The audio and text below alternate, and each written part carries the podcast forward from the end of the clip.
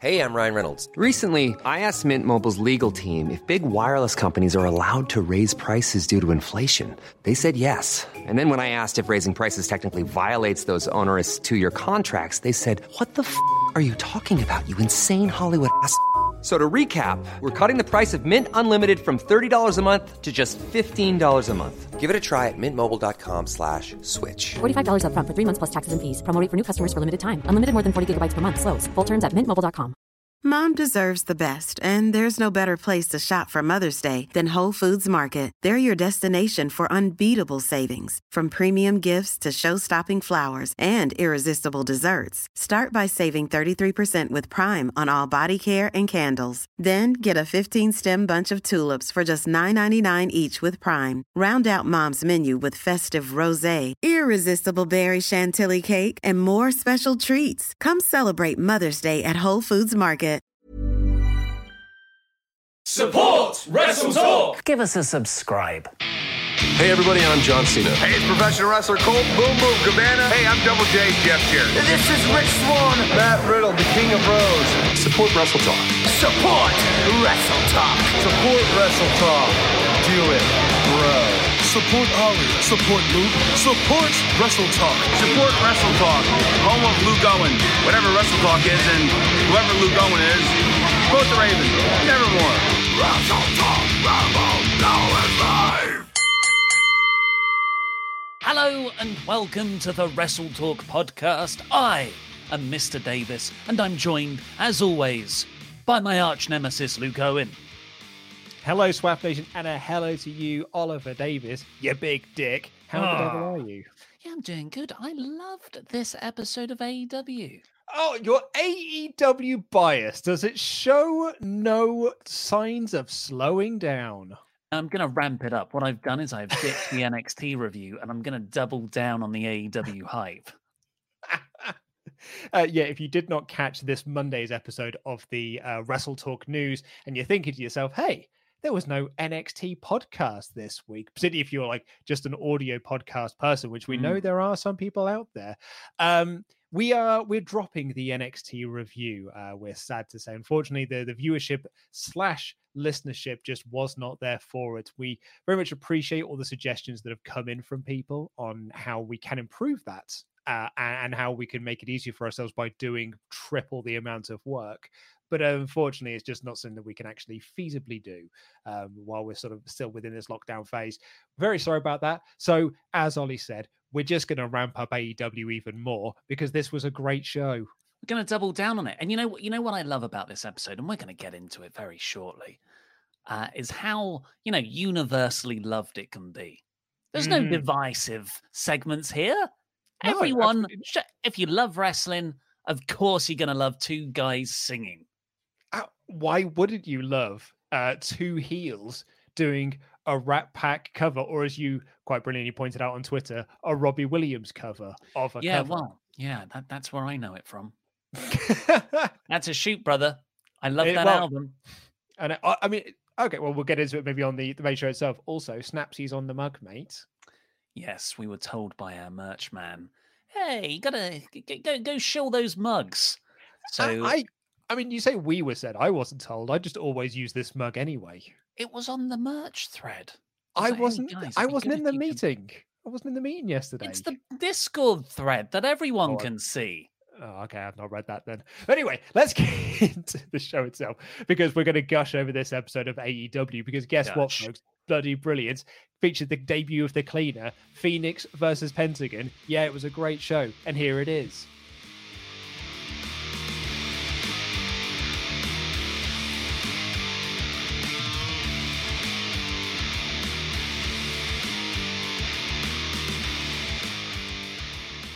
Cleaner, Kenny Omega, has finally come to all elite wrestling. After a year of emo Kenny, walking around Tokyo with his backpack on, looking really disinterested and bored, we finally have what we've all been asking for from before Dynamite launched. I know we got the really good stuff with Hangman Page and Omega in the interim, and we almost needed that to really want the return of the cleaner. But you know, it's it, has been a long time coming, and we're we're all happy for it. I'm Mr. Davis. I'm joined as always by my mortal foe, lukewarm Luke Owen. Uh, please, if you haven't already, give us a subscribe, leave a comment, hit the thumbs up button because we have Hell in a Cell live reactions coming for you this Sunday with Lukewarm and Pete dressed up as Nikki Bella. So that'll be a lot of fun. Give us a subscribe for that. Also, this or, or you know cards on the table. I thought this was a five out of five show. Uh, mostly, mostly because of some really zany, one zany funny segment, which was the MJF Chris Jericho musical number, and your rampant AEW bias. Of course, I can't do anything about that. It's ingrained in my persona. But that seems to have been like sort of Cornette levels of divisive. Uh, a lot of people loved it. A lot of people absolutely hated it. Um, I understand we've we've had a, a, it's a lively chat on the live comments right now. I just must please ask you, do be respectful. Everyone's mm-hmm. opinion matters, and let's just have a nice time, hey? Support We're all wrestling other. fans. We're all yeah. wrestling fans at the end of the day, and it's just really fun, isn't it? We all like being wrestling fans. We all like having a chat about wrestling. So let's just all be mates. Um, so our opening topic of Kenny Omega turning up as the cleaner. This was a second round, sorry, the first round match. So a lot of this episode was based around the number one contenders tournament for Full Gear. The finals of which are going to be at Full Gear, of course, because Moxie's facing Eddie Kingston. But all of the first round happened on this show, which was just such a great way to frame the episode. All the matches felt like they meant something. They had stakes. Now, Kenny was originally meant to face Joey Janela. Joey Janela went and did a show at the weekend where the COVID precautions weren't that hot, and he wrestled someone who later tested positive. As a precaution, AEW pulled Joey Janela from this show. So Kenny goes and faces Sonny Kiss instead. And the match itself was over in seconds. Immediately, V trigger, one winged angel. What I want to talk about is everything around that, which was oh, the yeah. entrance and the post match yeah, this was this was qu- this was a whole new character for for Kenny Omega here. This, the, as you said at the top of this show, this is the debut, the proper debut of the cleaner. We've seen, you know, he's been called the cleaner on AEW's website for quite a few months now. They've been doing a lot of cleaner stuff on being the elite as well. But this was like the full dynamite debut. This lad is now the cleaner, Kenny Omega. He is back, and he's got this introduction where he's got dancing bikini girls sweeping uh, with sweeping brushes, cleaning, if you will. And you've got Justin Roberts talking about like, you know, he is a former IWGP champion. He is the current mega champion of AAA. He is uh, the 2017 Wrestling Observer Newsletter Wrestler of the Year. And like all this and the other, he's broken the Dave Meltzer star rating system on multiple occasions. He holds the record for the best singles and wrestling match, uh, tag team wrestling matches in North America all this sort of. And Kenny comes out, but he's not. He's doing the exact same entrance he did previously. To him, like nothing has really changed in himself. He came out, then he shakes Sonny Kiss's hand, boom, V trigger, one winged angel. Then after the match, like the look on his face, it's the, the one that's in the thumbnail, is just like a, of course it was. Of course it was. Of course I, I do. What can you do? I'm the cleaner. And then he picks up Sonny Kiss afterwards, shakes his hand again, gives him a big hug to be like, ladies and gentlemen, Sonny Kiss. What what an amazing performer! Absolutely fantastic. Then just walks to the back. It was fan flipping tastic. I've been so into Kenny for the last year or so anyway because I've been loving all the Hangman Page stuff. But I think we can all agree. Not he didn't even need the benefit of hindsight for this. The first few months of Kenny Omega and AEW were a little bit ropey because he was doing a character that I don't think I think only he was into, which is that I'm rubbish now. Uh, you used to you used to love me and I was brilliant, but I'm now crap. Do you think there's an argument to be made that this is actually the longest of long-term booking? And if you treat years like wrestling matches, maybe we just needed to be worked over for a year. So this is Kenny making the comeback. He gave himself the heat. He made us want to see the return of the cleaner. Uh, I definitely think that was part of the longer term plan. Uh, I, but I like you. I I agree. Those first three months were non optimal in terms mm-hmm. of what Dynamite needed to really catch That's a exactly light uh, at the start. Yeah. But you're totally right. This was Kenny's character here, and since that Hangman Page split when they lost the titles to FTR at All Out, he, in his mind, I think he's like, well, I'm done now. Like that part of my life is over with. There's nothing wrong with me. Everything's fine. I'm just doing what I need to do now. And that is the singles division. And he's he's a bit delusional in that respect. In his head, he's the baby face. He's Yeah. done nothing wrong. He's totally within his rights to come out and sort of neg Hangman Page and absolutely brutalize Sonny Kiss here, which, you know, you can't really fault the guy for. He destroyed Sonny Kiss. It was a tournament match, which he won in seconds. Yeah. I, I I just thought it was it was such a fun little squash match anyway, but it was perfectly placed to be a squash match. You had four first round matches on this. You can't have all of them go 20 minutes. You needed one of them to go quick, and this was the perfect match to pick to go quick. I thought it was a fantastic presentation. It was all about presenting this new character of Kenny. And I thought that he sold it brilliantly. I thought the commentators sold it brilliantly. Justin Roberts played his part. I just thought the the whole yeah the whole presentation of everything was just it was stellar is what I would call it. It was debonair, you might say. That I, I I was going to say that, but I'm I'm not hundred percent sure I know what that word means, so I uh, I opted not to use it. So after the match, Kenny hugs Sonny Kiss, Cody Rhodes style. That's like I got this as a shot, kayfabe shot at, at Cody Rhodes' character. Whereas Cody does these 20 minute matches, really gets the guy over in defeat, and then he holds their hand at the end, hugs them. What a match we've just gone through. What an effort that's bound us together for the, our wrestling careers moving forward. Kenny does that, but Sonny's like, What are you doing? Ouch, Yeah. my head. He's got one winged angel. Uh, but Kenny's sort of oblivious to all of this. So I've seen a few people being like, oh, is Kenny just like straight up babyface? I d- maybe that's the case. I th- I definitely I, I think I'm almost certain that this is heel Kenny, and over the course of a few weeks, we'll see this more narcissistic side come out of him and and overcome those more sportsmanlike traits. Well, I think we're certainly going to see something next week because he's facing Rey Fénix, who also uh, went through on this tournament, uh, beating Penta El Zero. So I don't think that Kenny Omega is going to beat Rey Fénix in as quick a fashion as he did Sonny Kiss. But maybe Kenny is going to walk into that match thinking that he is going to beat uh, Rey Fénix in that quicker fashion. So I, yeah, I'm really really interested to see i'm really intrigued to see how the cleaner is going to react next week when he's in the ring with much stiffer competition in the form of fénix Yeah, well, Fénix got injured quite brutally on this show, so we don't know how well Fénix will be going into next week. We'll talk about that later. One last thing before we get into your su- su- su- su- su- super chats is one part of the entrance is, of course, these bikini clad models doing a dance, sweeping the broom for the entrance. Now, a lot of people, and you know, were very uncomfortable with WWE doing that with Raw Underground, where it was just like, look at these sexy dancers. uh, and, you know, the AEW have a history of using bikini clad women uh, on the Fyter Fest shows, for instance, where they're, they're sort of part of the set. Uh, it is, it is um, sort of exploitative and objectification for sure. But I, this sits far better with me than how WWE did it.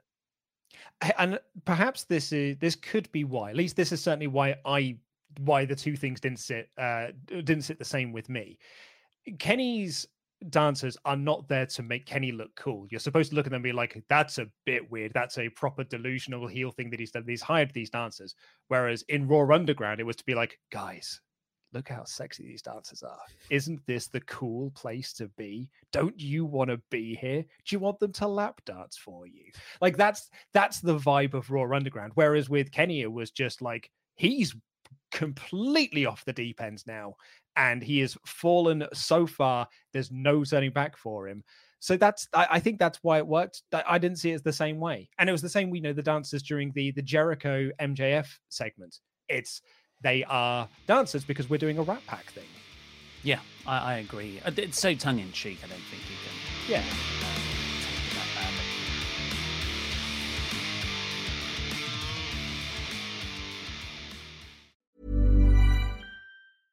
Cool fact a crocodile can't stick out its tongue. Also, you can get health insurance for a month or just under a year in some states. United Healthcare short term insurance plans, underwritten by Golden Rule Insurance Company, offer flexible, budget friendly coverage for you. Learn more at uh1.com. Jewelry isn't a gift you give just once, it's a way to remind your loved one of a beautiful moment every time they see it. Blue Nile can help you find the gift that says how you feel and says it beautifully with expert guidance and a wide assortment of jewelry of the highest quality at the best price. Go to BlueNile.com and experience the convenience of shopping Blue Nile, the original online jeweler since 1999. That's BlueNile.com to find the perfect jewelry gift for any occasion. BlueNile.com.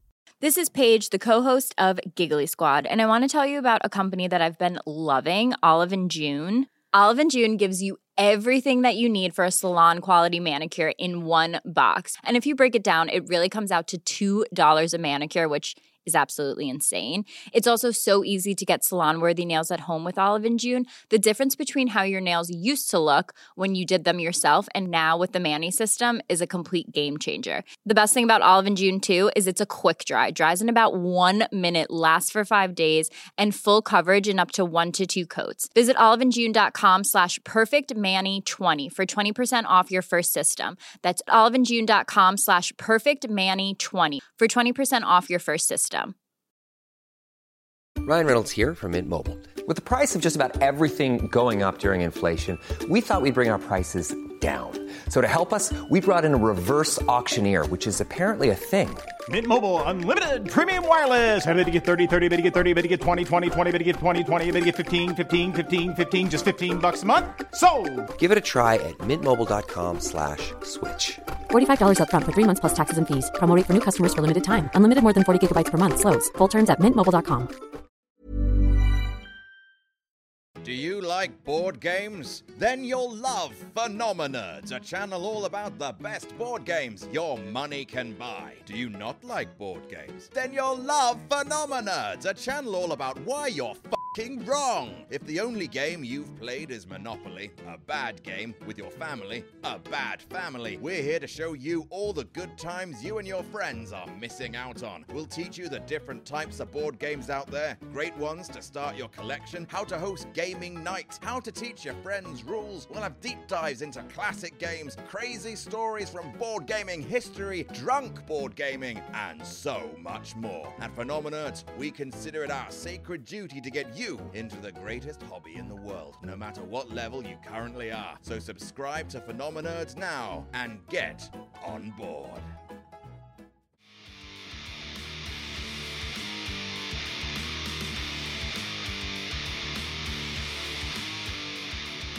But thank you also to our wonderful pledge hammers on Patreon who donate $25 a month or more, which means you get a cheap pop. Give me some cheap pops in the comments. I want those emoji hands going for the Pharaoh, Stephen Mazzaferro. Woo! Emoji hands. You may have to do the next one because I don't have them up yet. Manipulating Manny Omaria. Thank you very Oh, much. right. Ah, Arian Shafira, the Boozer Boozerweights. Yes, the Boozerweights, yes. Bienes El Decimotercero, Jason Juetes. Thank you. Oh, Cheap great. Puppet. Yes. Keep going. The D. John Please keep going. Mustard. Yes, thank you. The Butter Me Up, Soren Nord. Butter Yes. Uh, the Why Daniel not find this list? to success. Thank you. Jonathan, their headmaster, headman. Cheap Yes. Puppet, folks. I love the smell of coffee in the morning. Napalm espresso. I'm going to take Oh. it all the way home. Probably better than Kyle Philip O'Reilly. You're probably not, but I love you anyway. And the humble egoist. Danny Average. Cheap pop Oh. those people. And also big cheap pops to our moderation team who are keeping you lovely chat in order. Remember, be lovely.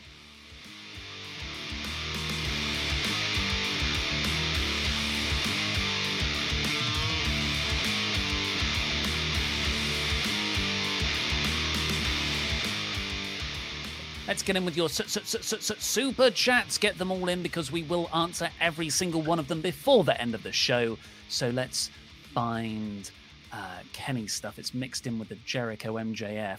Uh, Charlie Davis. Kenny murdered Sonny, snapped at the ref to raise his hand after having a deadpan stare forward, and then gave such an insincere hug. I was chilled. Yeah, really, really was. Um, I, I thought it was great. Really, really amazing. Uh, Paul Kerr says, Why is nobody talking about how good Kingston was on commentary? Musical number and Kenny top notch. Four out of 4.5 out of five episode for me.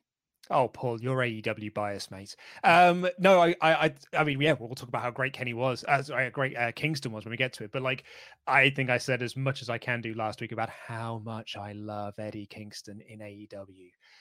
But holy Ekins, he turned it up again this week. Dude is incredible. And I want him to win the title. I, I'm so into him. I want him to, he's not going to, but I want him to win the title.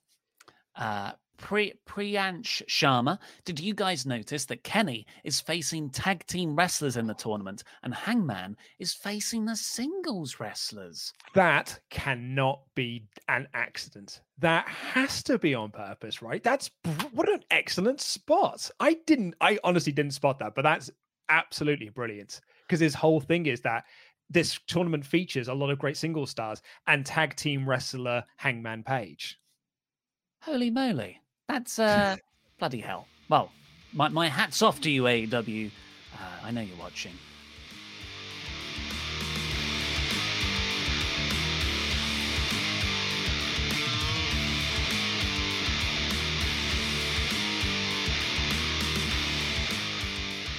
The show opened on Jungle Boy versus Wardlow, which was just a, all of these matches had that they were just thrown together in terms of their tournament matches. They're random in that respect. There's not much storyline behind them. But AEW do such a good job over time of weaving feuds throughout the year that Jungle Boy versus Wardlow has loads of context to work off. This is Jungle Boy versus MJF via a proxy, which has been this long running feud since AEW started. Uh, the match itself really was Wardlow dominating Jungle Boy for eight minutes, Jungle Boy getting a bit of a comeback. Uh, for a couple of minutes, but Wardlow ultimately destroying him with two F10s. Yeah, this was like, you know, opening the match hey, Jungle Boy's too quick, but Wardlow's too strong. Then Wardlow shut all that down by powerbombing him into the ring post on the outside and was like, right, now it's time to kill you, little man. so he just did that for a long time. I loved uh, Jungle Boy's the reversal of the mid rope uh, power bomb into the hurricanrana to mm. make his comeback. He's wicked as Jungle Boy, but like we haven't seen a lot of Wardlow on Dynamite at the very least. He's probably had about a thousand matches on Dark, but we haven't seen a lot of him on Dynamite. But he is great, man and the F10s, the ring was brilliant. The F10 uh, in the ring was also great, and, a big big win for Wardlow to advance. Big big fan of this. Yeah, big win for Wardlow. Like you said, he's used very sparingly. You know, just mm-hmm. a couple of matches in his whole TV run, and he's he's all the better for it. What a way to showcase him. Um, feels like a, a genuine big deal when he wrestles. Jungle Boy, I was surprised he lost. You know, if I looked at yeah. these two, I thought Jungle Boy would advance potentially, uh, set up a, a, Jungle Boy Hangman Page match. But I th- yeah, and how much Wardlow dominated. I don't think it buries or, or affects Jungle Boy in the slightest. They've done such a good job booking him that he can just sort of pick up loads of losses and not massively be affected by them. Uh, mm-hmm. Which is astounding. I, I, you know, on paper, I would say, oh, you probably want to avoid beating him so much, but it's working for, for me at least. And yeah, Wardlow looks even more dominant. Yeah, no, no, no. I thought it was really, really good. Really, really great. And then we had a string of fabulous promos because you had Eddie Kingston. Uh, they showed like highlights of his promo at the end of last week's Dynamite when the show went off the air. He cuts this fantastic promo on Moxley in the ring, you know, with this proper like, open your eyes, look at me, look at me when you when I'm talking to you. And then you have Moxley cutting this promo about how he's just like he wants this match and he needs this match and he needs to shut down Eddie Kingston. When you quit, you've got no one else to blame uh, but yourself. Such such a great promo.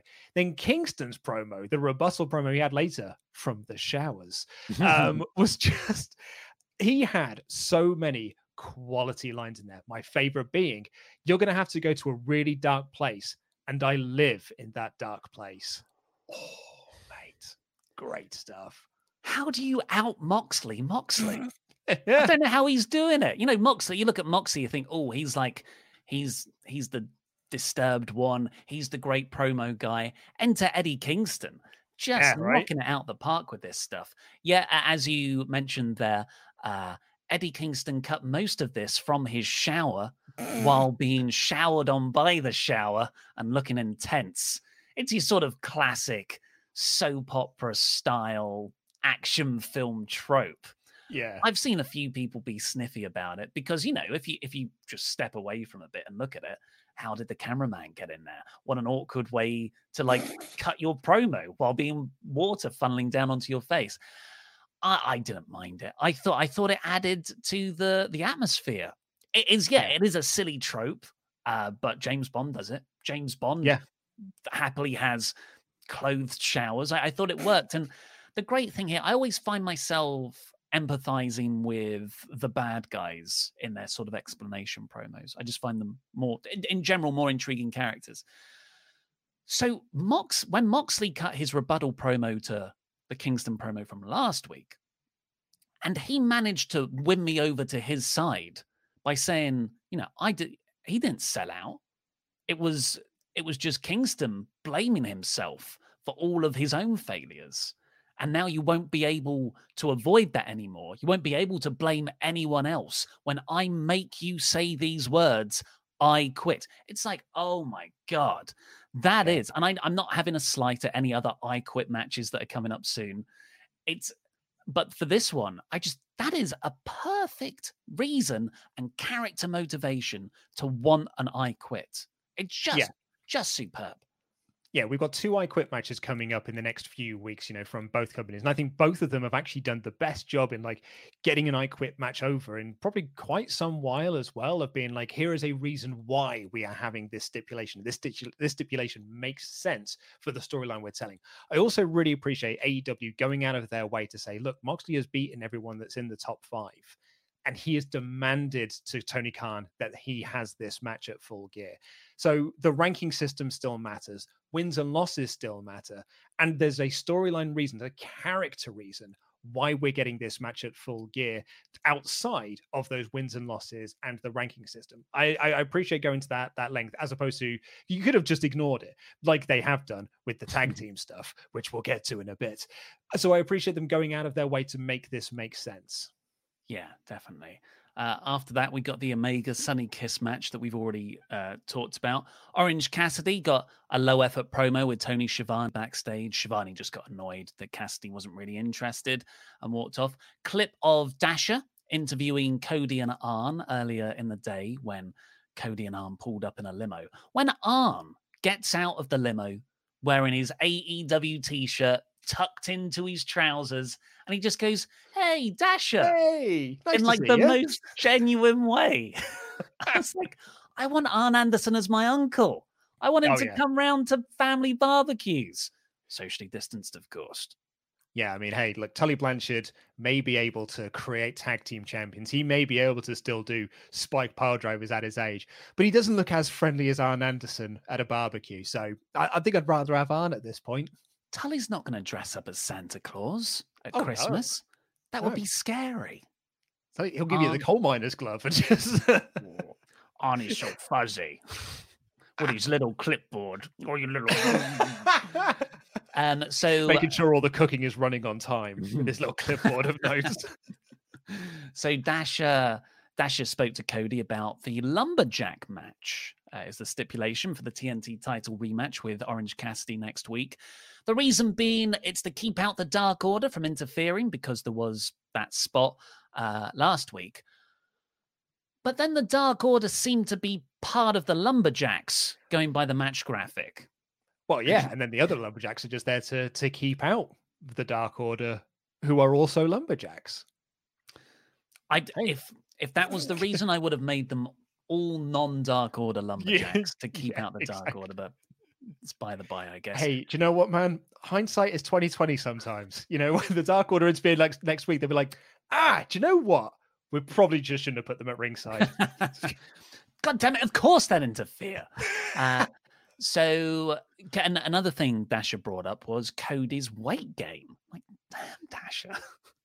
Well, they were putting that over so much last Mm. week, weren't they? About how much like muscle mass he has gained because he's now trying to make himself a, a proper heavyweight in the land of the junior heavyweights that AEW is. He wants to stand tall. Doesn't want to be known as a giant killer. He wants to be a giant. Yeah, so that'll be interesting to see how that translates into his style. Uh, then we got the Eddie Kingston promo that we spoke about earlier. He also talked up his family, which I, you know, that you've got Kingston in the in the main event title picture, but his fingerprints are across the entire show now. You've got Pentagon and Fénix in the match that came up next, which Eddie Kingston came out to be on commentary for. So he's like there for that. Those are his guys. You've got Butcher and Blade and the Bunny in the main event tag match, uh, who he reunited on Dark the previous night. So it's just like he's he's such a force right now. Yeah. I mean, everyone in AEW is in a faction. So Mm. It just, it, and I, I think when you've got so many people within your faction, you can sort of spread yourself out. And that's what I kind of like about AEW. It keeps everyone kind of in the mix for everything. And yeah, I'm just, I'm so into Kingston at the moment. As I said, I want him to win. I don't think he will, but I want him to win at full gear. Hmm. Uh, so let's talk about this Pentagon versus Fénix match.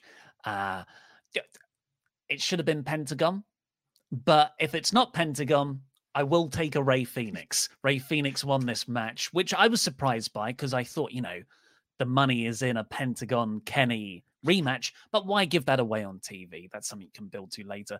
And the the story they told in this wrestling match through their physicality, through the spots, although one of them did go awry that we'll get into, was just perfect for the way they wanted to do the finish.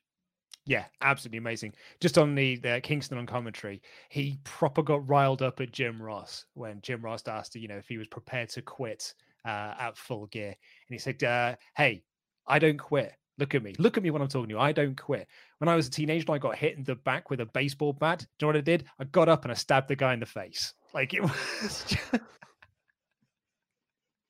It's like good enough for you, Jr. It's not good enough for you, Jim. But yeah, this was just like my first note for this match is just amazing, amazing wrestling. They have a chopping contest. Sweet Jesus, Penta's chops. They were so loud, man. Yeah, it's just I. So I'll just quickly run through this because there's so many spots. You've got to go and watch it. It's it's. I don't know if it's one of the best matches of the year because it did have the botch in, but just personally, I love these two guys. I love the story they told. I just loved everything about this. So it's, it's kind of one of my favorite matches of the year, like top 20, I guess.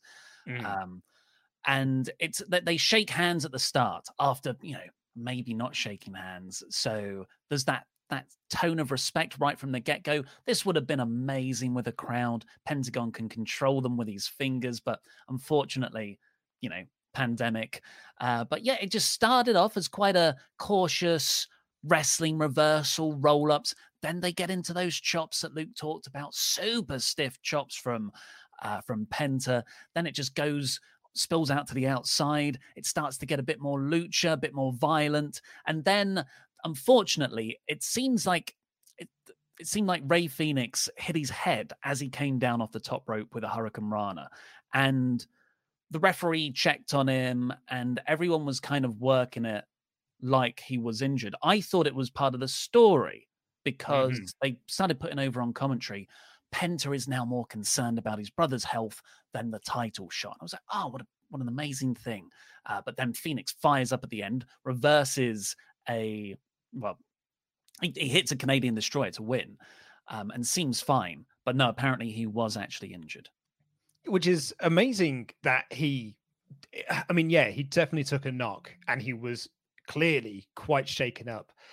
And then, but when he actually started making his big comeback and he hits that, like afterwards, after that, hits a top rope Spanish fly, takes this amazing like pop up power bomb from uh Pentagon, who I think flipped him about 18 times Mm. before actually slamming him down into the mat.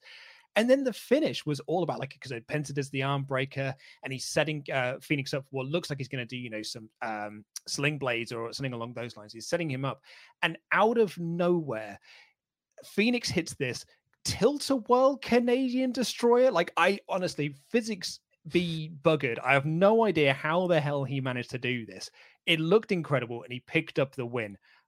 Just incredible scenes. And if he did that while being, you know, sort of a bit, you know, knocked a bit, man, guy, the kid's incredible. Absolutely amazing.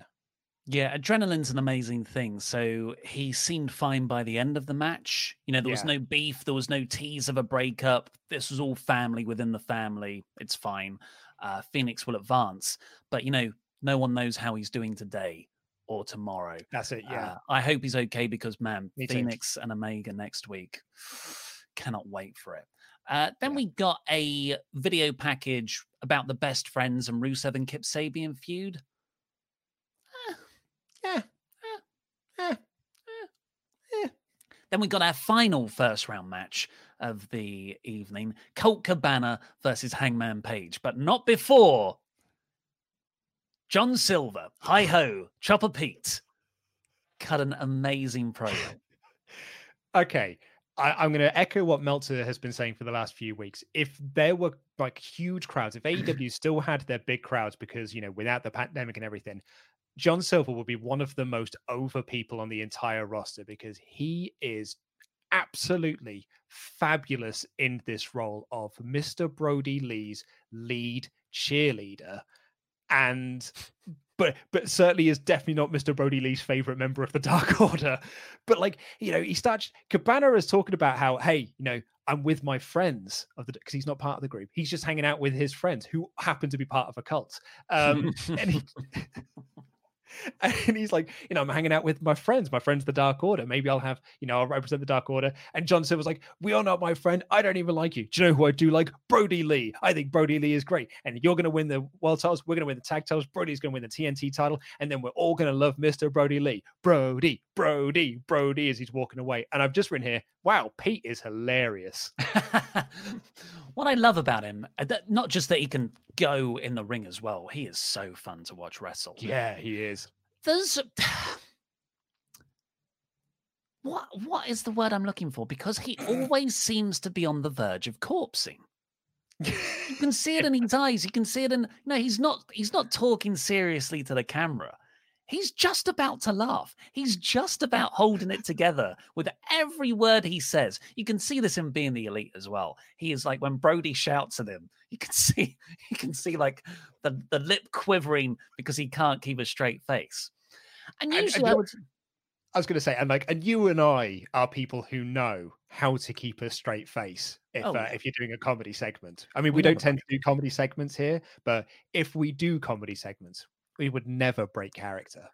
And Silver, Silver is when someone breaks in what should kind of be a serious faction. You know, the Dark Order for me are meant to be a serious faction, uh, but actually, I'm starting to realize Brody Lee is serious, and it's a comedy act, which I I don't know if that can actually be resolved. It's weird. Uh, I I say five and ten are five and Mm. ten because they're like the big guys. I think they're treated seriously, but Reynolds and Silver are certainly comedy aspect. You know, it's Colt Cabana, and it's Colt Cabana is like you know king of comedy wrestling. I just think Anna Jay is taken seriously as well, so it's kind of like this. Yeah, it's, it's this sort of amalgamation. I, I get what you mean though about do the two worlds really, you know, do they work together? Yeah. But I John Silver, he, he just he doesn't feel genuine because everything se- but I'm I'm not saying this is a slight. I'm saying weirdly this works for him because he, it's like he's doing an exaggerated over the top performance to pop his friends. But Yeah. There's something really wholesome about that. It's kind of I get Kurt Angle vibes from his over commitment to comedy.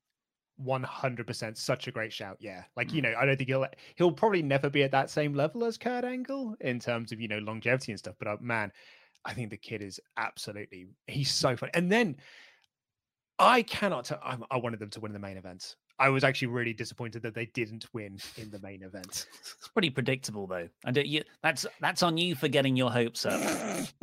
so then we got the final first round match, which was Colt Cabana versus Hangman Page.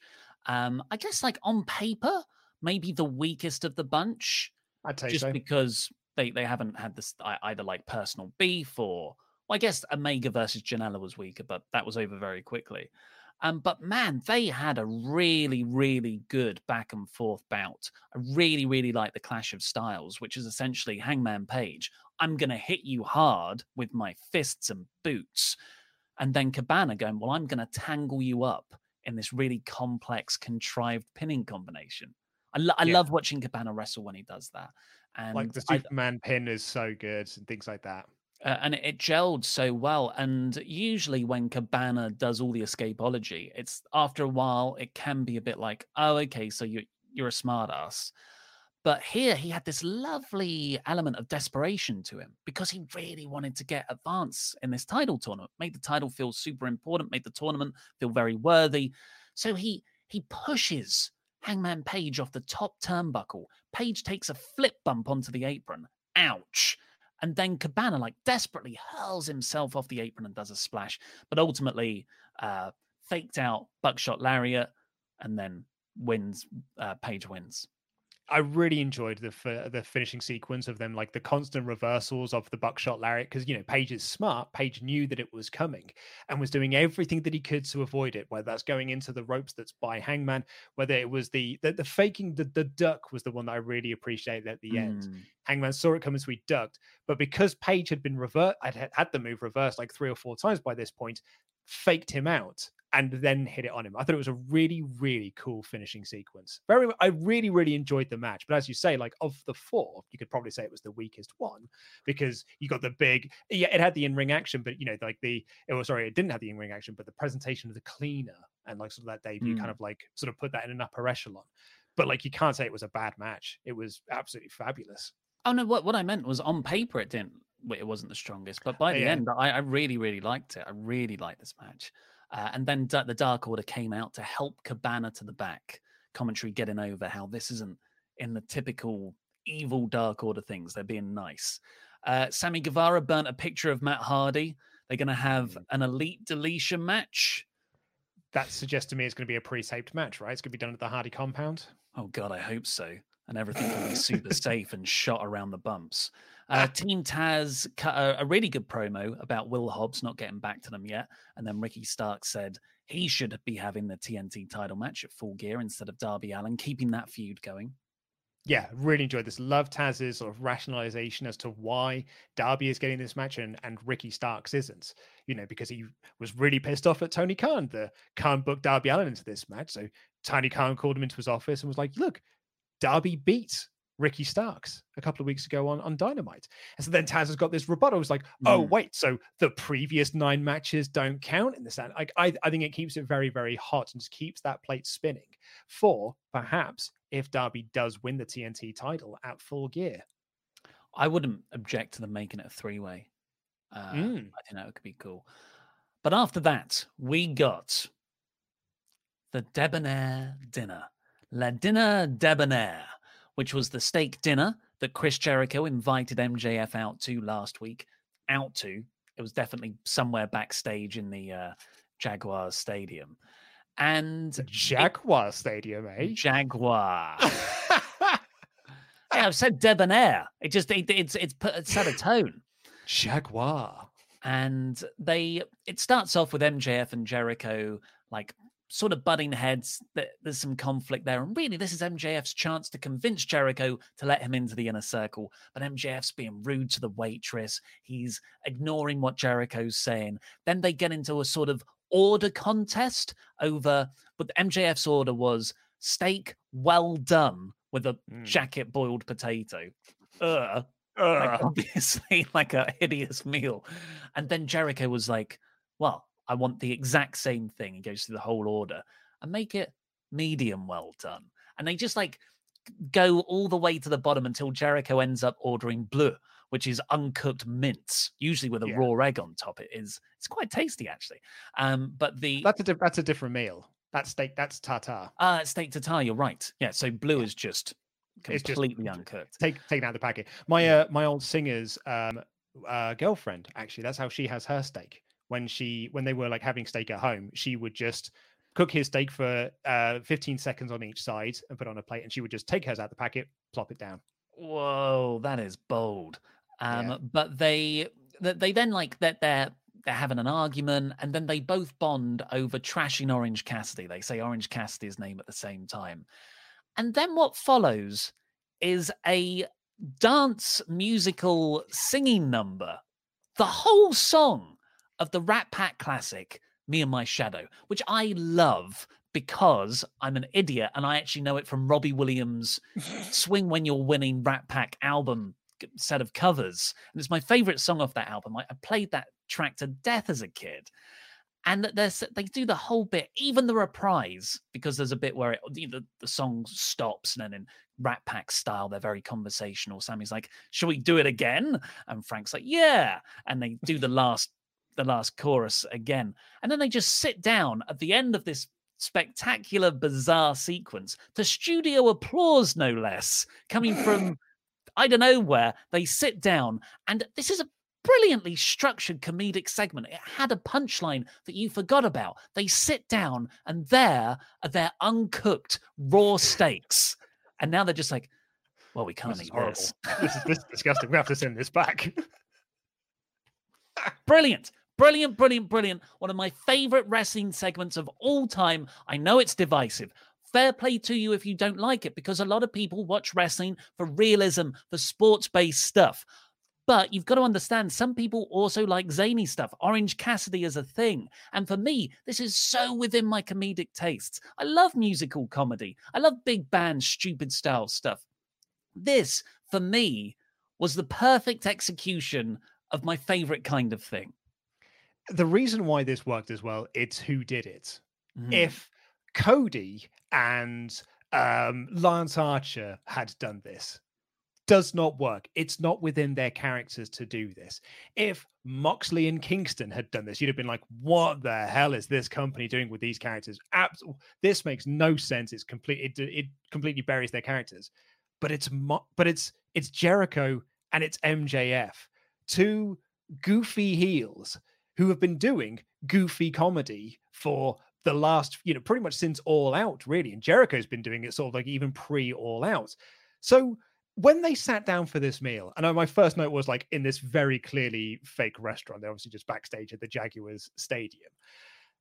But uh, that's the point because it wasn't a real a, a real restaurant because they just the, the, it was a curtain that they pulled back and there were dancers and they did the whole song and I was like, how did I? Kn- this is genius. It's something that's going to get people talking 100%. It is also going to be very divisive, like so, so divisive. You know, like the cult of Cornette is going to have a meltdown, you know, over this sort of segment because it kills the integrity of wrestling, etc., etc., etc. For me personally, I, I thought it was really, really funny. I thought that MJF showing up Jericho, like actually how to sing, mate, you with your, your crap band. This is how you sing, you div. And uh, I'm, I'm kidding, obviously. And I, I just thought the segment was so so great. Their comedic timing throughout this entire sort of feud, if you can call it that, has been great. And this was like the culmination of how good it can be. I thought it was amazing. I thought it was fabulous. Loved it. Yeah, loved it too. Uh, I got. I, I, didn't say always sunny in Philadelphia vibes at the start of the dinner as well, um, which is very high praise. I did. A lot of people didn't like this. And oh yeah, again, that's that's fully your right to not like it. I completely I agree with your reasons for not liking it. Oh yeah, but I, I, I loved it. What can I say? Um, after that, we got Britt Baker versus K- Kaylin King. That's her name. Kaylin, yeah, Kay, yeah, Kaylin King. Kaylin King, and it was Britt Baker looked good. She made King tap in the lockjaw. Uh, she looked really vicious, actually, but ultimately, it's the throwaway women's division segment. As I would have said, you know, like that dinner debonair segment did such a better job of getting MJF and Jericho over than this squash match did for for Britt Baker. Sorry for the uh, fire ambulances. Fire ambulance? That's what they're called. Fire ambulances uh, going past my house. Um, but yeah, like you know, Baker looked great. She wrestled this really great vicious style. She looked awesome in the win, but it's going nowhere. It's mm and it's going nowhere fast. So it's hard to get really invested in it because it's going nowhere. Um, just on a point as well, actually, from last week's chat, you remember we were talking about how sort of AEW haven't done anything with this Thunder Rosa um, and Hikaru Shida feud, and people have said like, oh, it's because Rosa had to go back to to Mexicali. She's got her own promotion and stuff. Denise told me on last week's magazine podcast when she interviewed Thunder Rosa, Thunder Rosa just said, "I'm just sat by the phone waiting for AEW to call." Like that's all it is, is that AEW don't have a plan for it. So it's not a case of her being stuck somewhere. They haven't called her to go in and do a follow up to the uh, for you know to set up uh, future matches. So I don't know if they're actually setting up uh, Shida Baker, uh, Shida um, Thunder Rosa two for full gear. Don't know. And and you had the Nyla Rose stare down of Shida as well in the crowd. It's just not, nothing happens. Nothing happens in this women's division. Uh, they got the Sammy versus Matt uh, Elite Deletion match announcement. Darby Allin was with Steve-O from Jackass, and he threw himself off the top of a half pipe while in a body bag, but not threw himself off, rolled down, which still looks like it sucks. Um, I thought this was a bit lame. Oh, I mean, I'm a jackass kid, man. I'm a jackass like, I, kid. I, I I I got a massive kick out of Steve-O. Like I, I what can I say? Like, and then I mean I didn't laugh, but at the same time I was like, oh, I do love Steve-O though, and I do love Jackass. So I don't think I hated this. It's not it, it didn't get him over or anything, but hey, I didn't hate it. Yeah, I thought it. I, I thought it was a bit stupid. and this is from the guy who just loved the dance segment, the musical number. And the main event was the tag team at number one contenders match, four way between the Young Bucks, Dark Order, Private Party, and the Butcher and the Blade. FTR on commentary. Uh, it was very predictable. The Young Bucks were all, always going to win. We knew this from when they announced the match last week. They did their best to tell a story of suspense where everyone else nearly got a pin, but the Bucks would just break up the pin in time. Everyone got a chance to run wild. John Silver, particular, uh, hit a running wild Cesaro style hot tag, beating up everyone. Uh, which I think started in the commercial break, unfortunately. Uh, Alex Reynolds got legit knocked after, out. I think it was actually after the commercial break. Alex Reynolds, unfortunately, legit yeah. got knocked out. Uh, this is reported by Bryan Alvarez. Uh, quite scary. He was out apparently. I haven't watched it back, but for a full minute, and just no one noticed. He was lying in the ring, and no one did anything. It was only like a few minutes after, so that's it's pretty dangerous that actually is, yeah. to not have Sampson check on him. I, you know, I'm sure Sampson is very qualified, but there's been a couple of clangers in the last month and or so, especially with the Matt Hardy thing as well. Like, oh yeah, yeah, yeah. Gotta it's starting to make me call into question AEW's medical judgment. But ultimately, Bucks win. It's quite, you know, obvious. Uh, FTR come down to stare them down. Tully Blanchard hits them both with chairs and hits the spike pile driver, and they pillmanize Matt Jackson's leg. There's your full gear match. I, do you know what? I, I know you, you keep saying it was predictable that the Young Bucks were winning. But because the segment last week was so rubbish and so stupid, I did think to myself, there's no way they're going to do FTR mm. versus the Young Bucks on pay per view, and this is the setup for it. There's there's no way that, that this is how they're going to get there. Turns out it is. Well, unless of course they're going to do the pillmanizing thing to kind of write the team off of TV. Um, so then you have a another tag team go into their place to delay the match even further, which I would be all for BT mm. dubs. I feel that this post match angle was course correction.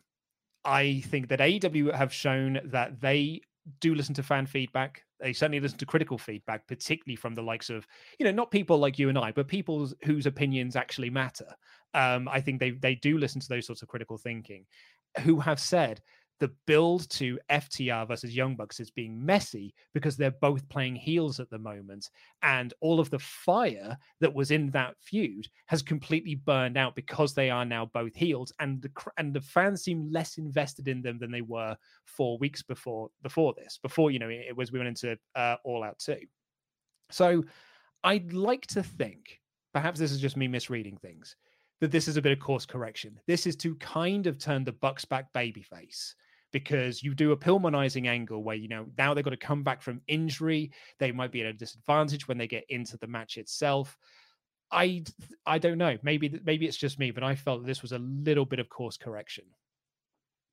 Potentially i hope so it's just a i'm into the match it's going to be a great match but oh yeah, yeah. it's just the, the the story has been not meeting the expectations very high expectations but you know AW AEW often often do meet those. Overall, though, um, sometimes my criteria is you need three standout moments, and I got those with Fénix Pentagon, the cleaner, and the debonair segment. It's a five out of five show for me. I loved it, absolutely loved it. for just a bit of sake of balance, I'm going to say it was a four out of five show. Um, but uh, yeah, dude, like so great. What a great, what a, another great episode of Dynamite. Tempest put up on Twitter uh, something that I completely agree with, actually, which is like, how is it Dynamite can consistently put out a show that every week I'm like, well, that was the best episode of Dynamite I've ever seen. like, they just seem to do it every single week. I thought there was as another fantastic show. Absolutely loved it.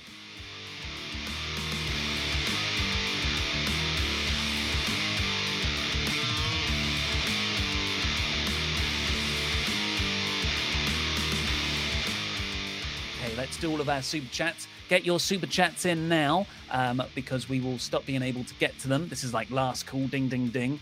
Uh, Chris Petro on Tony Schiavone's Dynamite post show last night, a producer said that both Jericho and MJF recorded their voices for the segment. Impressive. You'd hope Jericho would record his. He's a bloody singer. Yeah, I was talking to Andy this morning. Andy was like, "No way, that's MJF's uh, voice." I was like, "I don't know. It could be." Well, and, and Andy is the greatest singer on the planet, so I mean, he would know. Tyler Wright, rewatched the dinner five times now and can't stop laughing. Instant classic. Can't wait to hear what Cornette thinks. Laughing my ass off. Fénix Botch scared me, but I agree with five star show. Jam that jam, boys. Jam that jam. Uh, yeah, I've I've sent this clip to a lot of non wrestling fan friends. Uh, that's Mm. how good it is. Valad Mamadipudi, to those who might even bother to question as to why MJF and Jericho broke into a musical number, why let reality get in the way of a good story? Guys, this this segment was set up by Jericho challenging him to a steak dinner. Like, uh, uh, if you're going to go into this being like, well, that'll be a serious segment, I, I don't know what to tell you. Mr. M.A. Campbell, that dinner segment was fantastic, and damn, MJF has a brilliant singing voice. That So he good. does. Zachary Jenkins, MJF and Jericho should win a Grammy for Best Musical Preference, but I think you mean performance. Let's get the nomination train going. And Peter preference. Mullins.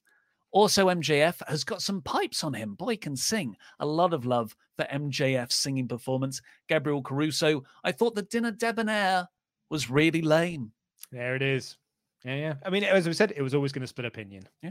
Uh, Big I Kotias. The MJF Jericho was amazing. I love how AEW is able to mix comedy with wrestling. Company is amazing. P.S. I'm still sad Penta lost.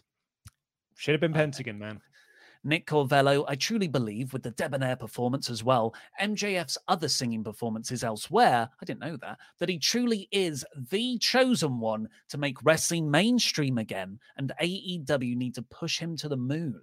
To the moon. Uh, Peter Mullins, Robbie W. I think you mean Robbie Williams. Oh, Mr. Davis, you basic Buble bloke. What is Hey, wrong now. with the Buble? I mean, I was going to. I, I was trying to work out then if he was trying to say that, like, you know, Buble is like better than Williams. And let's be honest, Williams is better than Buble. Check yourself at the karaoke bar next time you go. You will be singing a Robbie Williams song. Isaac Merriweather, MJF sung a bit better than Jericho. Jericho was kind of out of breath before the reprise, while MJF looked golden. Genius characters. Love it.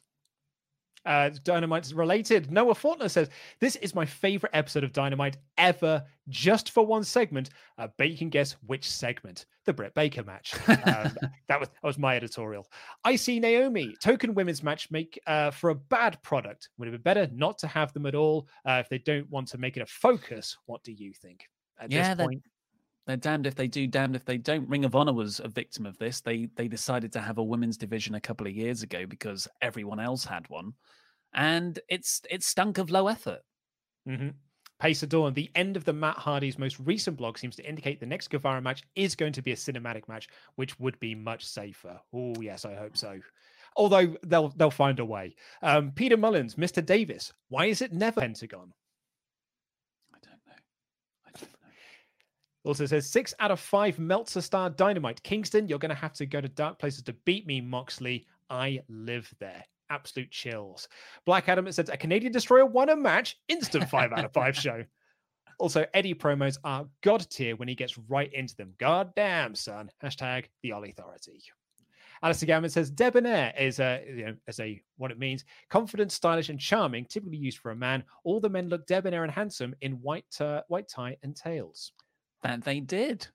Google is your friend. Jobber JJ says all Omega needed was Mr. Davis vacuum solo. Hashtag the real cleaner. I didn't think of that. Go over to Parts Unknown's latest Calling Spots episode to see the tomfoolery there. Jamie Lavin says, I don't want to agree with lukewarm Luke Owen. I jest, but Eddie Kingston has been uh, one, but I, has me wanting him to win 100%. He is an amazing promo. Do you know what, Jamie? Get No, rowdy, mate. you. Get rowdy on that one. Sam Ward, Eddie on commentary was great. He put himself over, Lucha Brothers over, and his feud with Moxley. Kingston was the highlight for me last night and the Lucha Brothers match. Plenty Amazing to teams. love. Yeah.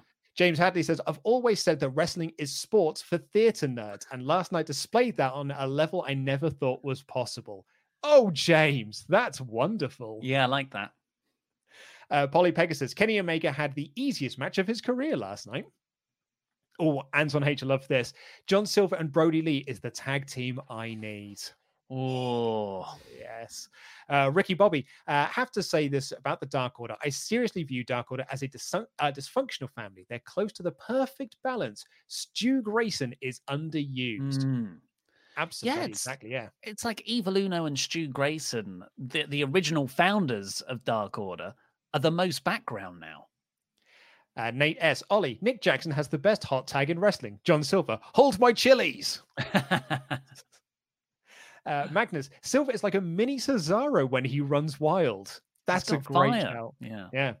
Dan H, 34 minutes behind, but it's shown why it should have been Pentagon. What a match. One of the best Dynamite matches so far.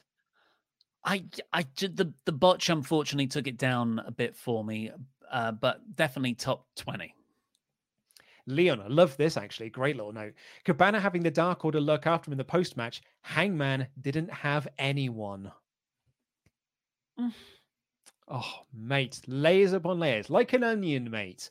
Nick Corvello, also OMG, the Breaker of Arms returned. I was shocked the Pentagon brought that match, uh, that move back against his brother of all people. Yeah, I didn't like that actually. I think you saved the arm breaker for genuine arm break spots. I don't like it being used as a transitional move. Shower Lurker, did uh, did Shower Lurker film the Eddie Kingston promo? um, private party member uh, was up though. Uh, private party member's shoulder was up though. Yeah, Isaiah Cast. Uh, I think it was uh, yeah Isaiah Cassidy that got pinned, and Mm. um, they kind of rolled him back a little bit too much uh, on the pin there. Stu, the musical segment wasn't bad. What I what I wanted or expected, but I couldn't stop smiling throughout it. Anonymous, come on Omega, get with the times. You should be called the sanitizer these days. That's good. I like that a lot. Invoke Dragon. I was talking to a friend during the Omega entrance. I wanted him to destroy Sonny Kiss. I lost it when he squashed him. Love the cleaner. Uh, Anthony Pride. MJF was once featured on either Rosie O'Donnell or the Ellen Show when he was one, uh, younger. Yeah, it's a very famous YouTube clip that's been shown around, like him and that, and him being beaten up by Samoa Joe. Mm. Uh, Gabriel Caruso. Uh, yeah, it was Rosie O'Donnell. He sang "My Little Sunshine." Oh, I'm going to watch that after this. Uh, Bacon Rasher. Hey, lads, with everything that's happening in Bullet Club with Jay White, can you see the cleaner leading them to AEW? We, we are thinking about the promotions working together after all. Hashtag Wrestling Daily. Wrestling Daily is a daily wrestling uh, radio show on Wrestle 2 with Alex McCarthy. Thanks for watching, Bacon Rasher. Um, I d- no, I don't think that's the way they'd do the crossover. No. Uh, if if they do a crossover, it'll be into promotional matches, not a storyline. I think. Stu, we used to think Meltzer's star ratings were out of five. Could we ever see a Dynamite show get a six out of five in your minute review? And what would it take? Uh, this plus more, I guess. like this without all the silly, uh, the sort of Britt Baker main event stuff. Even Evan Buckley, God, I want to see Hangman kick out of a Oh. one winged angel at full gear. Oh, could you imagine? Could you imagine, mate? Oh, I didn't even think of that. Nathan Prasad, does Jericho have one more world title run left in him? Yeah, I think so. I think so, 100%. Yeah. The guy has shown that he can still go. Back to the previous one. You've got to wait for the fans to be back to do the kick out of the one winged angel. Ricky Bobby, it amazes me how much bigger AEW's big men feel because of how rarely they cross paths. Hager, Wardlow, Brodie, Luchasaurus, Archer, Cage. They seem huge. Yeah. They're big boys. It's where the It's big an boys action stay. figure. Yeah, it's an action figure collection. Priyanash Sharma. Imagine Hangman replacing Matt at full gear to help Nick against FTR and have the tournament final with Kenny as well and lose both matches. Ooh, Great booking in the chat Yeah. today. Great Lots booking. really good. Yeah, yeah, totally. Sam Mort, the treatment of Allie has been so bad, in my opinion. So that's the Yeah. bunny. Yeah, Maybe it will get better with- from now. Just back with the butcher and blade again. And Nick Corvello. One more super chat. Kilynn King needs to be signed ASAP as she can work face and the women's division desperately needs faces. And oh my God, Kenny's face after his match. I'm so glad it's a meme now. So funny. yeah, uh, on the the Kilynn King thing, like I, I think AEW needs as much talent as they can that they can sort of build around. Hey, Abaddon's back next week Hmm. after being off TV for what feels like six months. Craig Kelly, how integral is camera work to wrestling in your opinion? I study TV production and I tend to pay more attention to this than most people. I prefer I prefer AEW's production over WWE's by a long shot. 'Cause there's no constant crash zooms. Yeah, I totally agree with you. Uh, I I prefer New Japan's way they do matches. Uh, they film them most, but very important. I, I would agree. Uh, Supreme, Mr. Davis, what show is Roman Reigns on? Oh right. Roman Reigns is on SmackDown. Phil Dumar. Phil Dumar. Philip, not Lita Dumar here. And Hmm. new boy Baby Spencer, thanks for the content. Moxley and Kingston, better or equal to Roman and Jay. Uh, I think the Roman J stuff is probably sort of eking it out at the moment just because I think Roman's doing such killer work. Uh, but that could be my AW bias uh, showing through. They're both great. Uh, yeah. sh- both Shield as well. And congratulations on your baby boy. Amazing, amazing stuff. Rangers Mayhem. Who's going to have a better I Quit match? Roman and Jane Cell or Moxley Kingston? I don't know at this point, man. Yeah, but both both have been so great. Uh, hey, Dan's up in the chat. Says, For me, there's been a trying week with the passing of Carsten Beck after suffering from brain cancer at the age of 33. A lad I went to school with. Life's too short. Everyone be nice. Online too. Absolutely, Dan. Love that message. Uh, Jobber JJ, uh, D- Jobber JTJ 496. Between calling spots and Jericho MJF musical, I almost died with laughter. I've become a new Patreon backer for parts unknown. Bring on Quizzlemania. Thank you, Jobber JJ. JTJ. Uh, Charlie Davis, I usually only super chat in with my elite feelings, but I just wanted to thank you both for these reviews. Highlight of my Thursday. Thank, Oh, thank you, you so lovely much. comments section and Charlie. Uh, aliens exist. I agree 100%. This was a five out of five show. The Zornice, what is a Pillmanized angle? Thanks for five out of five, finally. Uh, putting someone's leg through the chairs and then sort of jumping off said, uh, jumping off the ring post to stamp on that chair and, and hurt the legs called a Pillmanizing. Uh, Peter Mullins admits, not going to lie, I nailed Angels at karaoke last year. you know, Flying Master, We- thank you. every, for your- Everyone does. Everyone does. Thank you, Flying Master, for your donation with no message. And finally, the Hound 316. No more super chats, anyone. That's an end to them. Outside of Penta versus Fénix, AEW was raw bad. The musical was terrible. Of if it was in WWE, people would crap all over it. I hate that argument so much because it's like, it, uh, yeah, if you'd have done it with Roman and Jay, yeah, people would have crapped all over it. And if you'd done it with Elias, people would have loved it because, hey, that's Elias's character and it totally makes sense within the character. That's why people wouldn't have, like, that's why people wouldn't have crapped over it.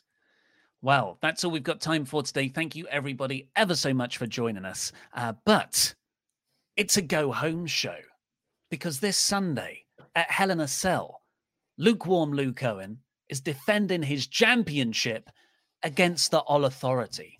Representing the All Authority is Chopper Pete Quinnell, dressed as Nikki Bella, because I lost the draft uh, fan vote. And we're Well- also going to have Louis Dangoor, Wrestling Daily's Louis Dangoor there. And hopefully Chopper can recruit him for, for my little faction. So make sure to subscribe to Wrestle Talk. Tune into our Hell in a Cell live reactions this Sunday. And for our go home angle, Luke, how about we have a steak dinner. A steak dinner, you say? A, st- a debonair steak dinner. You son of a bitch. You son of a bitch.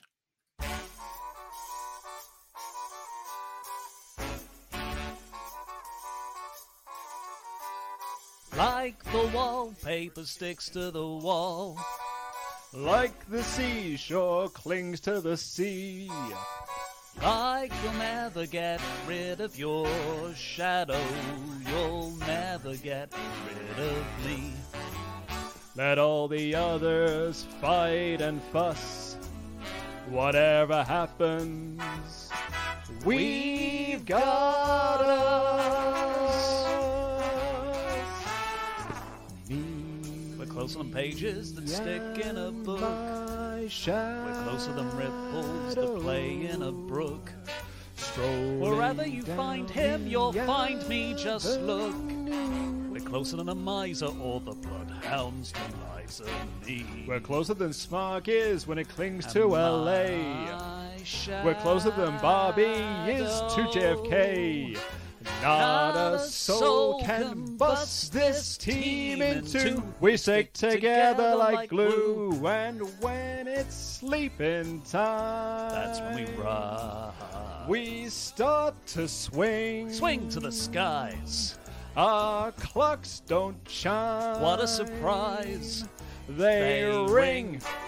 A A ding ding, ding. ding. Happy New Year. Me. Now to repeat what I said at the start. They all need a large crowbar to break us apart.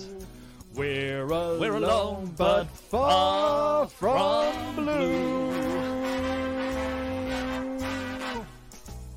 Before, we, get, finished, we'll make the town roar. We'll make all the late spots and then a few more. We'll, wind up at Jilly's right after Toots Shor. Life is gonna be wee wow wee for my shadow and me.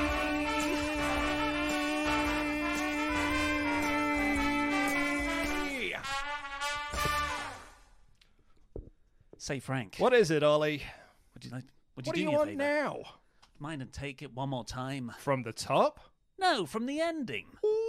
Wonderful! And while we are swinging to mention a few, we'll drop in at Danny's, the little club too. But wind up at Jilly's, whatever we do, life is gonna be wee wow wee for my shadow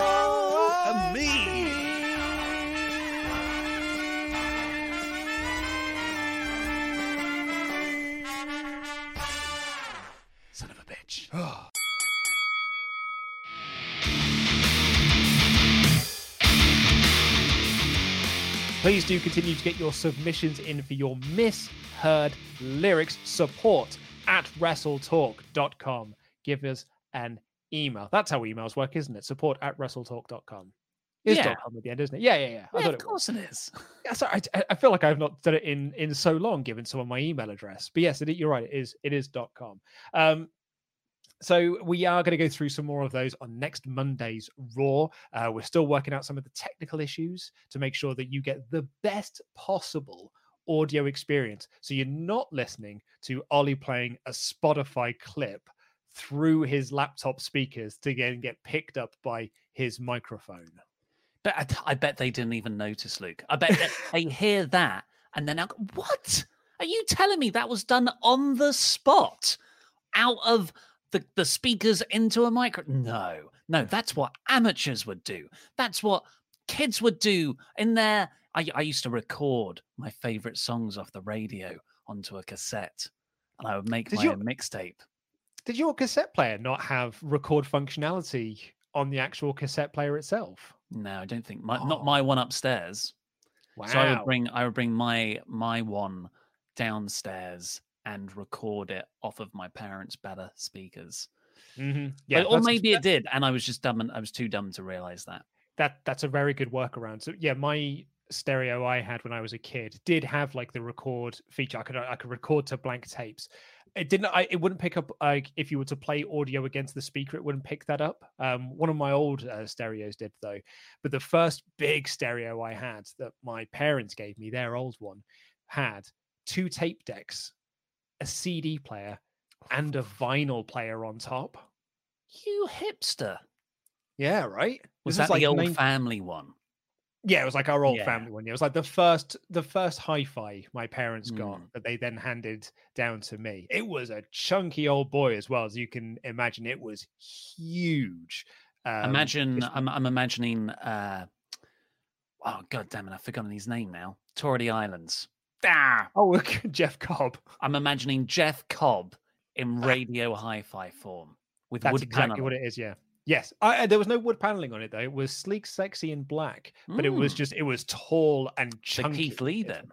it was tall and it was chunky is what it was it sat underneath my um my desk it was a big old boy used to go down to um the local library and you would you could rent out cds from there Mm. like along with books so you'd get those take those home put it into the cd player and then tape it to cassette Christ alive! This sounds this sounds old. You know, like I I also am familiar with renting CDs from a library and then bootlegging them. But I wouldn't say Mhm. that's but that, that's not me, listeners. I was I, I was stre- I was streaming. I was always streaming. Never did this. I'm hip. I'm young. I'm relevant. No, listening I'm to very- that Cardi B, listening to that WAP. No, I'm old as F, and uh, I don't do this. My my favorite though was to go get like storybook ones, like Just William or uh, The Worst Witch, uh, and record those to cassette because those were very good to fall asleep to. Mm, your favorite thing times. as a child was copyright theft. Yes, which oh, absolutely. puts you in good stead for the way we produce our Wrestle Talk content on YouTube. Yeah. Oh, absolutely. Yeah. images. I mean, my first uh, entrepreneurial ship was when I was a, um, uh, I was about 14, maybe 13, 14. And uh, I would steal um, nudie mags from my local newsagent while doing my paper rounds. So, you know, you go in, Wow. go in like at sort of half past five in the morning to start your paper. round. I was used to do my paper round six days a week and uh, go down there and five, half past five, person who'd running the shop would then go to the back, stand up, take a few of them off the shelf, put those into your bag along with the newspapers, and then sell them on at school. Dear God. Did you did you sell it by the page? Oh, or, I- or was it the whole issue? No, it was it was two fifty for a magazine or a fiver if it came with a VHS. Did you uh did did you as the businessman sample the products? Were you like, well that's that's five for distribution, one for teenage Luke. Uh, if I've heard I've heard this term used in movies, so I'm sure it applies to real life. You never get high off your own supply. I would just shouldn't do it. It's yeah, No. it's the descent into coke ravaged porn addiction. exactly. So Any I didn't do that. Any titles that cut, that stick out in your memory of the jazz Um, mags? jazz mags. When the jazz mags my- testify. That's what my dad's uh, friend used to call them. Oh, you, going out? You going out getting some of those jazz mags? Are you? I was like, shut up, Martin. Jazz mags. weird.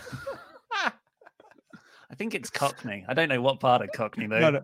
Oh, I used to hear jazz mags as well. Like if you found a jazz mag up at the woods, that was where you used to find them. Before I started my entrepreneurial um, empire, which I, I'll be honest, lasted approximately three weeks before I got caught, uh, and then I had to, yeah, he just caught me doing it. and What was the stop. I'd- punishment? Caught you masturbating? No, no, just just caught me stealing the mags, and then uh, I, I basically just laid low for a little while, just go in to get my newspapers, get on out, you know, just play by the rules uh, for a little so bit. Embarrassing. But then after a while, I just picked it back up again, just uh, just go in there. Uh, yeah, so like, score was, I believe, was was one of them was called. That's a football magazine. No, no, no, it was like it was like wrong. the score, the score group or something Girl like that. Talk. Um, what else is there? Star Trek: The Complete Collection. Build your own train set. Uh, Uh, come with a Treasures of the Earth. track. Money of the World. Body Works. Sonic Although, the you know, comic. some of those could be. Good housekeeping. Um, yeah, voluptuous. I think was one of the other ones. Just voluptuous. Yeah, I think I think that's what it was just called. It was called voluptuous. That sounds like it's more for your highbrow jazz mag reader. Uh, oh, I mean, word. it might have been. it is voluminous. Um, God, there was a couple of others, but I cannot remember. I don't think I got things like I, our shop didn't stock like Playboy or Mayfair or anything. That was like you know super high end. It was all like pretty much low rent stuff. You know, your mum next door or whatever it was called. Um, Esther. Readers. What was she doing on that? Readers. Oh, you mean generic mum? Sure. Yeah, yeah, yeah. So yeah, that was that was my first uh, entrepreneurship. And then uh, when I was a bit older, I was about sixteen, discovered that I could record my DVDs to VHSs because I just hooked the two things together. So I would just bootleg DVDs onto VHS and sell them on early doors eBay. What was the down regulation like? Because DVD Oh, what, was all about the picture quality, the laser disc. I, do you know what it was? I, I mean, I didn't get many complaints because I was always very upfront with what I did. The, I mean, the the biggest. I mean, obviously, I am a 14 year old boy. I'm literally recording DVDs onto my video player. Do you want one for money? do you want one for a fiver? And uh, and people did. You know, I saw Jackass the movie quite a few times. Um, What was because, the like, highest seller? Oh, Jackass the movie because that was the one that Oh. I'd, I I bootlegged the most. Uh, so that was always my big seller. But like I was, but this was back in the day as well. I don't know if this is still the case with eBay, but you had to be over eighteen to have a profile, and I wasn't. I I was um, sixteen, so I put my brother's birthday in as my date of birth. Let's add fraud to the list of felonies then. uh, uh, that was my thinking. I put down my brother's birthday because I was like, if anyone ever asks me, I know what it is. Like I could just say Mm. that one rather than just make up a random date and then forget about it. I uh yeah, I did that. I remember once there was a kid at my school who got caught smoking. Um, and someone asked him, "Is like, uh, you know, how old are you?" And this was in like 1997, so he'd have been about 12, I think. And you know, someone asked him, "Was like, oh, how old are you?" And he's like, "Oh, I'm 16." And he's like, "Okay, what's your birthday?" And then he has to do really quick maths and instead be like, oh, blah, blah, blah," and he and he failed, and that's how he got proper caught out for "You're too young to smoke." You. Yeah. Our uh, the people around our way, they started, you know, when when we would get into the same pubs, which was really lax back then. I was Oh, going yeah. to the the local boozer next to our school from late 14, 15. You Yeah, know, yeah, like, yeah. You could just they knew, they knew. But then like, there was like you, you go through these bursts of sort of mock enforcing, and they'd ask us, How old are you guys? We're like, we're 18. And then they go, All right, wh- when's your birthday? And we'd just say, you know, my bir- would say our legit birthday, but add on the correct number of years. And they mm-hmm. get They're right there. And then a few times on, they'd say, What's your star sign? Screw with us. We're like, um, even though we're using the, same. month. I gonna yes. say, it'd be the exact same star sign, right? Just crapped our pants out of fear. And a, a couple of guys got it wrong. But it was just to make us scared. They would then continue to illegally service 15 year olds uh, pints Ah, of vodkas. It was a different time, wasn't all it? All in good fun. It's all in It- good fun. It was just a different, different time. Mm. But that is all we've got time for on this edition Yeah. of the podcast. We've got to go do our live show now. Thank you all so much for listening. Um, Pete and Randy will be back on Saturday with the SmackDown review. Our AEW bias runs wild still. And I'll be doing the magazine show with Denise tomorrow morning. Take care, everyone. I love you. Gotta Goodbye. You gotta laugh.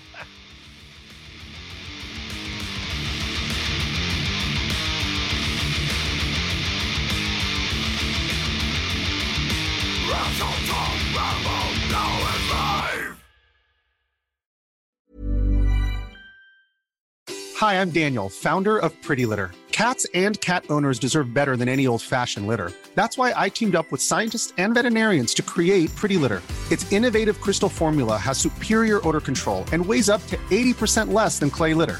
Pretty Litter even monitors health by changing colors to help detect early signs of potential illness. It's the world's smartest kitty litter. Go to prettylitter.com and use code ACAST for 20% off your first order and a free cat toy. Terms and conditions apply. See site for details. Hey, it's Paige DeSorbo from Giggly Squad. High quality fashion without the price tag. Say hello to Quince. I'm snagging high-end essentials like cozy cashmere sweaters, sleek leather jackets, fine jewelry, and so much more. With Quince being 50 to 80% less than similar brands. And they partner with factories that prioritize safe, ethical, and responsible manufacturing. I love that. Luxury quality within reach. Go to quince.com slash style to get free shipping and 365 day returns on your next order. Quince.com slash style. Mom deserves the best, and there's no better place to shop for Mother's Day than Whole Foods Market. They're your destination for unbeatable savings, from premium gifts to show-stopping flowers and irresistible desserts. Start by saving 33% with Prime on all body care and candles. Then get a 15-stem bunch of tulips for just $9.99 each with Prime. Round out Mom's menu with festive rosé, irresistible berry chantilly cake, and more special treats. Come celebrate Mother's Day at Whole Foods Market.